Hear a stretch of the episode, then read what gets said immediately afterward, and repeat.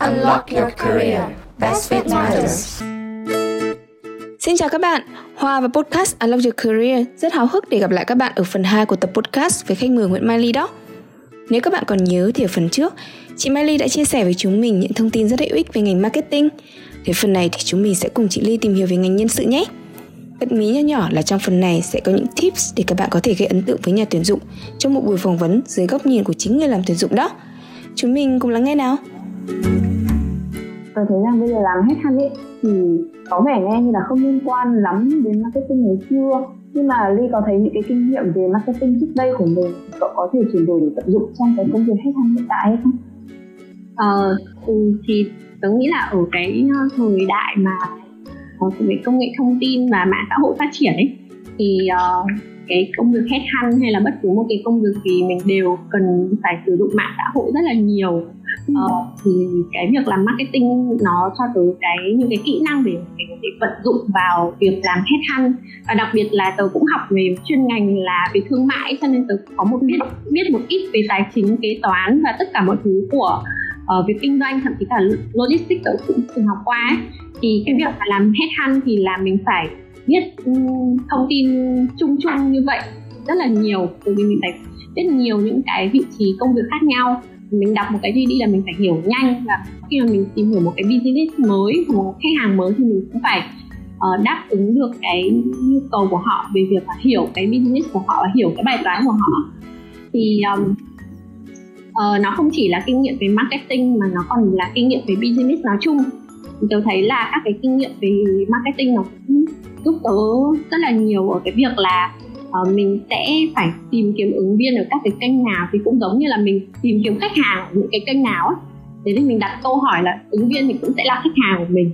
Và mình đang mình cũng đang bán một cái sản phẩm mà. Thì cái cái, cái một cái vị trí công việc thì nó cũng đang là sản phẩm của mình.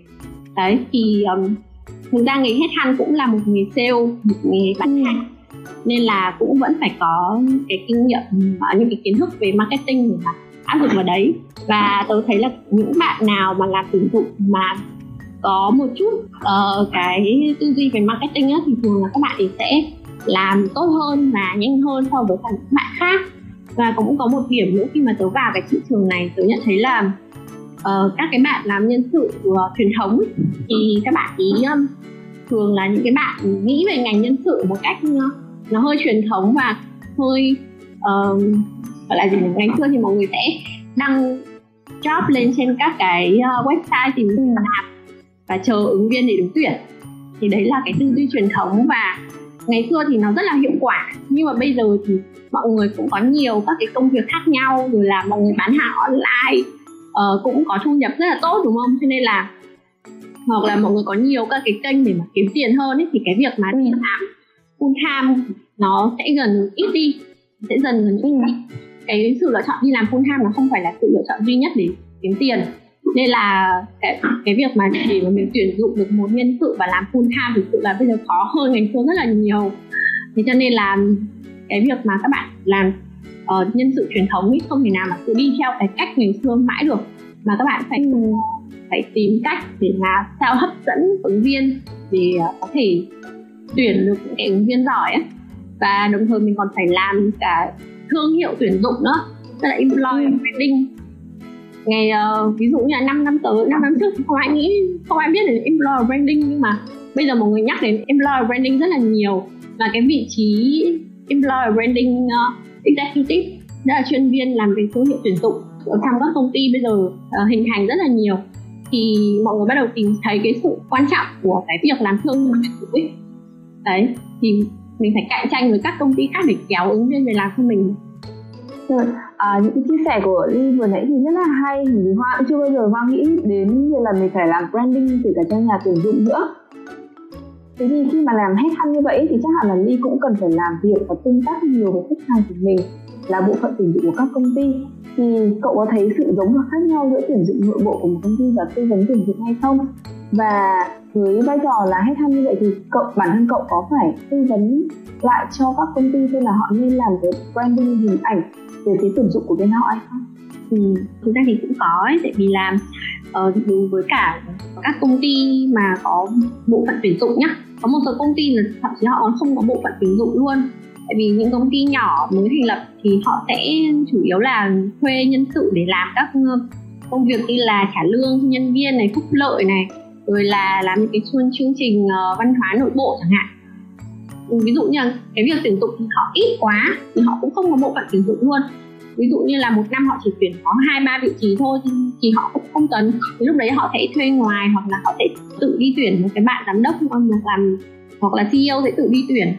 Thì uh, lúc đấy thì bọn tôi sẽ phải tư vấn cho những cái đơn vị như vậy là uh, nên tuyển các kênh nào hoặc là nên làm hình ảnh như thế nào để có thể hấp dẫn được ứng viên hoặc là mình nên trả lương bao nhiêu cho cái vị trí này.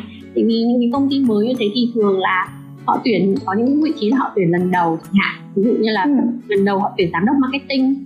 Tại vì ngày xưa thì họ chỉ có trưởng phòng marketing thôi nhưng bây giờ họ đang phát triển to ra thì họ cần giám đốc marketing hoặc là họ cần CMO thì lúc đấy bọn mình sẽ là người tư vấn cho họ bởi vì bọn tôi ở trên thị trường lâu năm và thường xuyên làm các vị trí như vậy ấy, thì mọi người sẽ biết là cái range lương là bao nhiêu là ứng viên như thế nào uh, làm nào để thu hút được những ứng viên giỏi.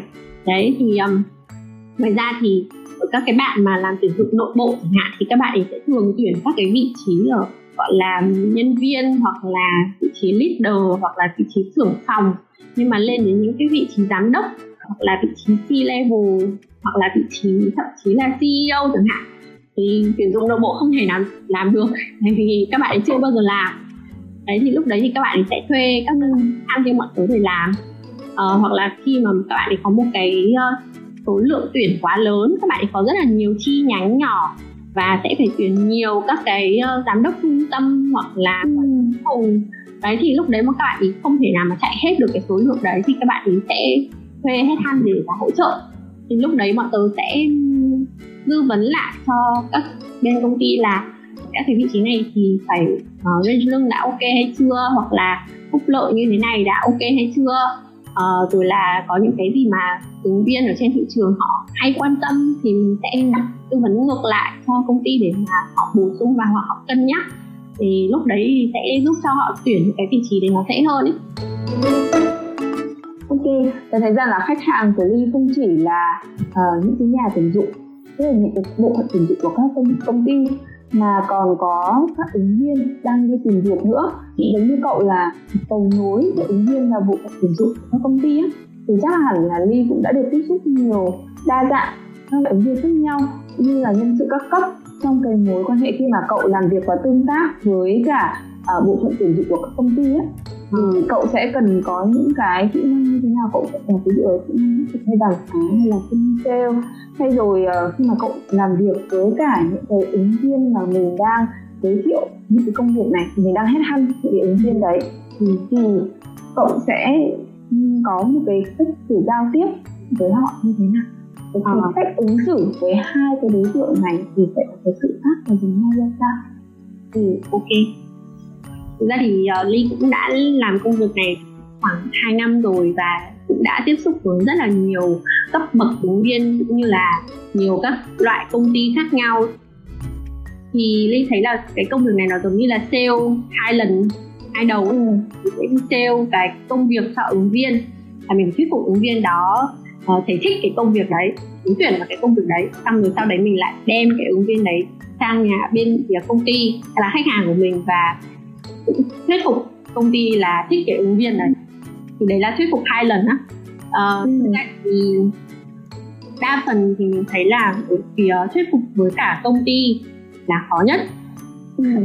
tại vì thuyết phục ứng viên thì uh, nó dễ hơn bởi vì là ứng viên thì người ta cũng rất là thích các cái cơ hội mới các cái um, công việc mới thì trừ phi là ví dụ như là người ta đang rất là ừ, gắn bó với công việc hiện tại thì người ta sẽ từ chối mình sẽ không quá phải thuyết phục họ lắm thì mình sẽ đi tìm một cái ứng viên khác.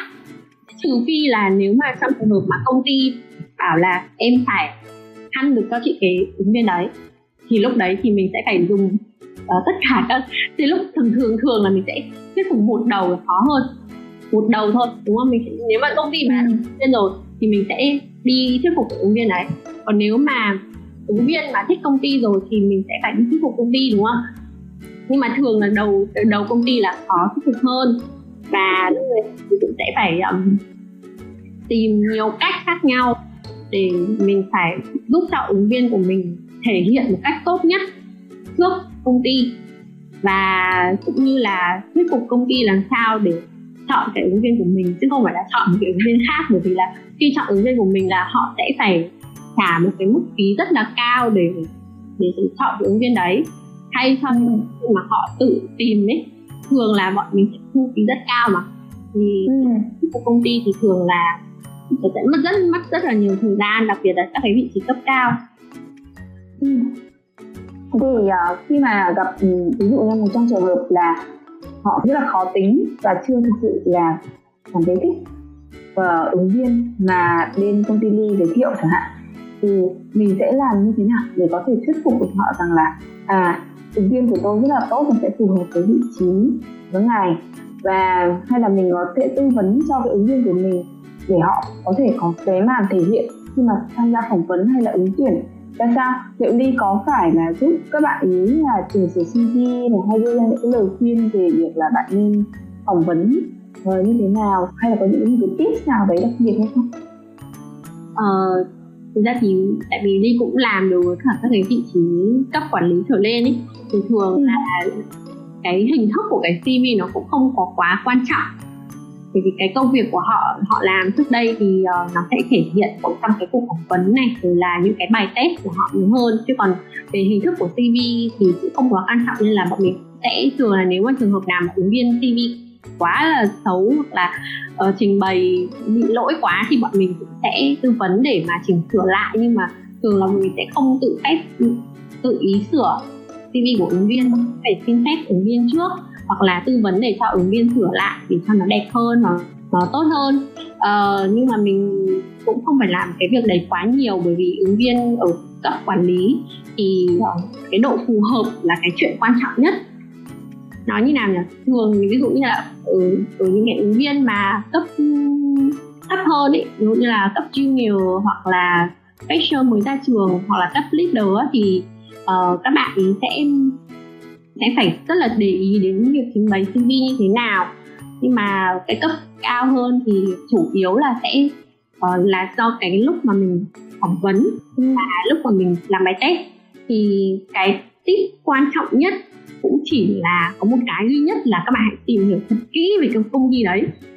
Uh, nếu mà bạn càng hiểu rõ về cái công ty đấy và bạn càng hiểu rõ về cái ngành đấy thì bạn càng ăn điểm ừ. thôi ừ, thì đấy là cái tip mà quan trọng nhất khi mà bạn tham dự bất cứ một cái buổi phỏng vấn nào ví dụ như là bạn tham dự một cái buổi phỏng vấn trong một trung tâm tiếng Anh thì bạn phải biết là cái trung tâm tiếng Anh đấy thành lập năm nào founder là ai và có bao nhiêu cơ sở này rồi là đã hoạt động ở những cái địa bàn nào và đối thủ của họ là ai họ định vị ở trên thị trường là phân khúc cao hay là phân khúc thấp hay là phân khúc ở giữa. Ừ. giá học phí như thế nào? Thậm chí là bạn có thể gọi điện thoại đến uh, đóng vai là học viên muốn học thử xem là uh, cái sản phẩm đấy có tốt hay không. Rồi là cái um, cái tốc độ mà các bạn ấy làm việc từ cái lúc mà mình đưa thông tin cho uh, fanpage cho đến lúc mà mình được gọi là bao nhiêu lâu như thế là lâu hay là như thế là nhanh như thế là ok chưa à có một tip nữa thì bạn có thể xem qua những cái phương tiện đang được truyền thông về cái thương hiệu đấy. Xem là bạn có góp ý gì cái đó hay không. Nếu mà bạn có thể đưa ra được những cái góp ý mà hợp lý cho công ty á, thì chắc chắn là bạn sẽ được đánh giá rất là cao trong những cái buổi phỏng vấn của bạn. Thì đấy cũng là một cái tip đi làm làm việc của mình á. Và xin hỗ trợ ứng viên luôn á. Ừ. ừ. Ờ, vì trong cái khoảng thời gian rồi làm trong uh, lĩnh vực công sự như vậy thì ly cảm thấy điều gì là thử thách với những cái nhà tuyển dụng nói chung? Bao gồm là cả bộ phận tuyển dụng của chính các công ty hay là những cái người làm như headhunt tư vấn tuyển dụng như vậy và bản thân ly thì ly cảm thấy điều gì thú vị nhất ở cái nhóm lĩnh vực nhân sự này khiến cho ly có một cái đam mê để có thể tiếp tục với công việc của mình? Um, thử thách đối với cả nhà tuyển dụng nói chung thì mình thấy là Vâng. nếu mà khách đối với cả thị trường hay là đối với cả ứng viên ấy thì mình sẽ rất là ngại khi mà gặp những cái ứng viên mà ờ, không không linh hoạt hoặc là họ có những cái yêu cầu quá cao về ừ. công ty phải đóng bảo hiểm full lương hoặc là công ty phải uh, trả mức lương tối thiểu là bao nhiêu thì lúc đấy là mình rất sợ um, tại vì là thị trường nó sẽ chia thành một số loại ứng viên nhé có có những ứng viên thì uh, họ họ đi làm là tất nhiên là họ đi làm ai cũng đi làm là phải vì thu nhập đúng không? Đã đi làm thuê là phải vì có một thu nhập. Nhưng mà có những ứng viên thì họ rất là linh động trong cái việc là công ty có thể đóng bảo hiểm uh, mức lương như thế nào cũng được. Quan trọng nhất là họ vẫn mong muốn có được một công việc mà nó phù hợp với cả cái con đường sự nghiệp của họ ấy. Và họ đưa họ lên những cái vị trí cao hơn hoặc là cho họ những cái bài toán những cái thử thách rất là hay ho hấp dẫn. Hoặc là cái business đấy nó đang phát triển rất là nhanh họ rất là thích. Ờ, nhưng cũng có những ứng viên thì là tôi mức lương của tôi là phải từ từ này tôi mới làm. Và đấy thì thường là những ứng viên cấp quản lý thì họ sẽ nói là nếu mà cái cơ hội đấy nó thực sự đủ hấp dẫn thì họ cũng sẽ sẵn sàng để đầu tư cho cái công ty đấy. Bởi vì cái việc mà họ nhận một cái mức lương thấp hơn so với cả những cái vị trí cũ của họ ấy có nghĩa là họ đang đầu tư ừ. công ty đúng không thì mình cũng đã từng làm việc với cả ít nhất là hai trường hợp ứng viên chấp nhận mức lương thấp hơn mức lương cũ thậm chí cả một nửa để làm việc cho một cái công ty startup và hiện tại thì ứng viên vẫn đang làm và vẫn cảm thấy rất là happy bởi vì là công ty đang phát triển rất là nhanh ừ. thì, thì nếu mà mình gặp những ứng viên mà quá cứng nhắc ấy, thì nhiều khi là mình cũng cảm thấy hơi tiếc cho họ bởi vì cái cơ hội đấy thực sự rất là hay. Và cái công việc này nó cũng thực sự nó rất là hấp dẫn. Đấy thì đấy là cái thử thách với cả những cái công ty start up trẻ đặc biệt là những công ty công nghệ ấy. À, họ muốn tuyển những người giỏi nhưng mà những người giỏi thì uh, có những người họ rất là cứng nhắc như vậy. Còn uh, đối với cả công việc này thì mình thấy là mỗi một ngày làm việc thì mình đều có nhiều cái phải học. Và có nhiều những cái thử thách mới. Vì là mỗi một khách hàng thì sẽ có những cái bài toán khác nhau. Mình phải giải vì cái người đấy cái người mà tuyển dụng vào họ sẽ giải các cái bài toán của công ty và mình phải tuyển đúng cái người nào phù hợp với cả cái vị trí đấy giải được cái bài toán đấy và thậm chí là phải phù hợp với cái văn hóa của công ty nữa. Ờ, ừ. ứng viên thì sẽ thích làm việc với công ty nước ngoài. Ứng viên thì thích làm việc với cả môi trường trẻ trung năng động và được uh, sáng tạo được đề xuất nhiều. Nhưng cũng có ứng, ứng viên thì thích là công ty phải có quy trình bài bản rồi không muốn công ty bắt mình phải ờ, tự sáng tạo gì cả. Đấy thì nói chung là văn hóa công ty nó có rất là nhiều loại. Thì mình cũng phải uh, hiểu được cái văn hóa đấy thì mình mới tìm được đúng người cho công ty. Rồi, ờ, à, tôi nghĩ rằng là cũng chỉ còn có một ít câu hỏi thôi trước khi chúng mình có kết thúc cái buổi podcast ngày hôm nay. Thì uh, một cái câu hỏi gần cuối đấy là về uh, cái khái niệm mà Hoa nghĩ rằng là những người làm trong những ngành nhân sự cũng sẽ từng nghe đến là uh, future work. Không biết là Ly đã bao giờ nghe đến khái niệm đấy chưa? Và khái niệm là thời đại VUCA À, thời đại VUCA là viết tắt của Volatility, Uncertainty, Complexity và Ambiguity tức là một thế giới biến động này, không chắc chắn, phức tạp và mơ hồ. Thì từ góc độ nhân sự, dựa trên kinh nghiệm của Ly với vai trò là headhunt và quan sát về nhu cầu tuyển dụng của các công ty bây giờ, Vi sẽ đánh giá thị trường lao động trong tương lai sẽ phát triển như thế nào. Và lực lượng lao động sẽ cần chuẩn bị những gì để có thể thích ứng được với xu hướng phát triển của thế giới, của xã hội, của thị trường lao động này và với thời đại VUCA lấy ví dụ không ra đấy là cái đợt covid vừa rồi. Ừ. tớ đã nghe đến cái khái niệm future work rồi và cũng nghe về VUCA rất là nhiều rồi bởi vì làm trong lĩnh vực nhân sự thì mọi người nói về hai cái từ này rất là nhiều đặc biệt là từ covid. Thì ờ, tớ cũng không phải là một chuyên gia lâu năm trong ngành nhân sự cho nên là tớ sẽ nói dựa trên những cái mà tớ nghe được từ các chuyên gia khác và tớ tổng hợp lại chia sẻ với mọi người. Thì um, đối với cả cái việc mà uh, thế giới biến động rất là nhiều thì mọi người cũng có thấy là trong cái thời đại công nghệ ờ, 4.0 của cách mạng 4.0 thì cái sự thay đổi của công việc nó ngày càng nhanh và ví dụ như là sự phát triển của AI này thì ờ, trong vòng nửa năm trở lại đây thì mọi người có thể thì thấy là các cái công cụ AI phát triển rất là nhiều. Ừ. và nhiều các cái công việc liên quan đến marketing này liên quan đến sáng tạo này được AI thay thế một cách rất là nhanh chóng và thậm chí là cái chất lượng nó uh, rất là tốt tốt hơn làm con người làm rất nhiều. Cho nên là um, tôi thấy là đối với các các bạn là làm marketing thì cũng phải nên update công nghệ thường xuyên đặc biệt là những cái công việc liên quan đến design này hoặc là content. Uh, ngoài ra thì tôi thấy là có một cái kỹ năng mà các bạn luôn luôn phải cố gắng xây dựng cho mình đó là kỹ năng học tập không ngừng. Trong cái thời đại này thì mọi thứ thay đổi nhanh như thế thì mình cần phải update liên tục và mình phải uh, cải thiện bản thân liên tục để mà mình có thể nắm được cái công nghệ đấy sử dụng được công nghệ đấy vào công việc của mình chứ không thể nào để công nghệ thay thế mình được và ngoài ra thì mình cũng thấy cái sự quan trọng của việc là học tiếng Anh này. Bởi vì tất cả những cái công nghệ trên thế giới hiện nay thì đa phần là đều từ các công ty của Mỹ hoặc là từ cái đó đất nước mà nói tiếng Anh ấy. Và nó phát triển trên cái ngôn ngữ tiếng Anh đầu tiên. Nên là nếu mà mình muốn nắm được những cái công nghệ mới nhất thì mình phải học tiếng Anh trước, thật là giỏi sử dụng cái công nghệ đấy là là những người đầu tiên sử dụng luôn. Mình có đợi nó để mà đợi để mà các công ty Việt Nam phải việt hóa xong lúc đấy mới sử dụng ấy.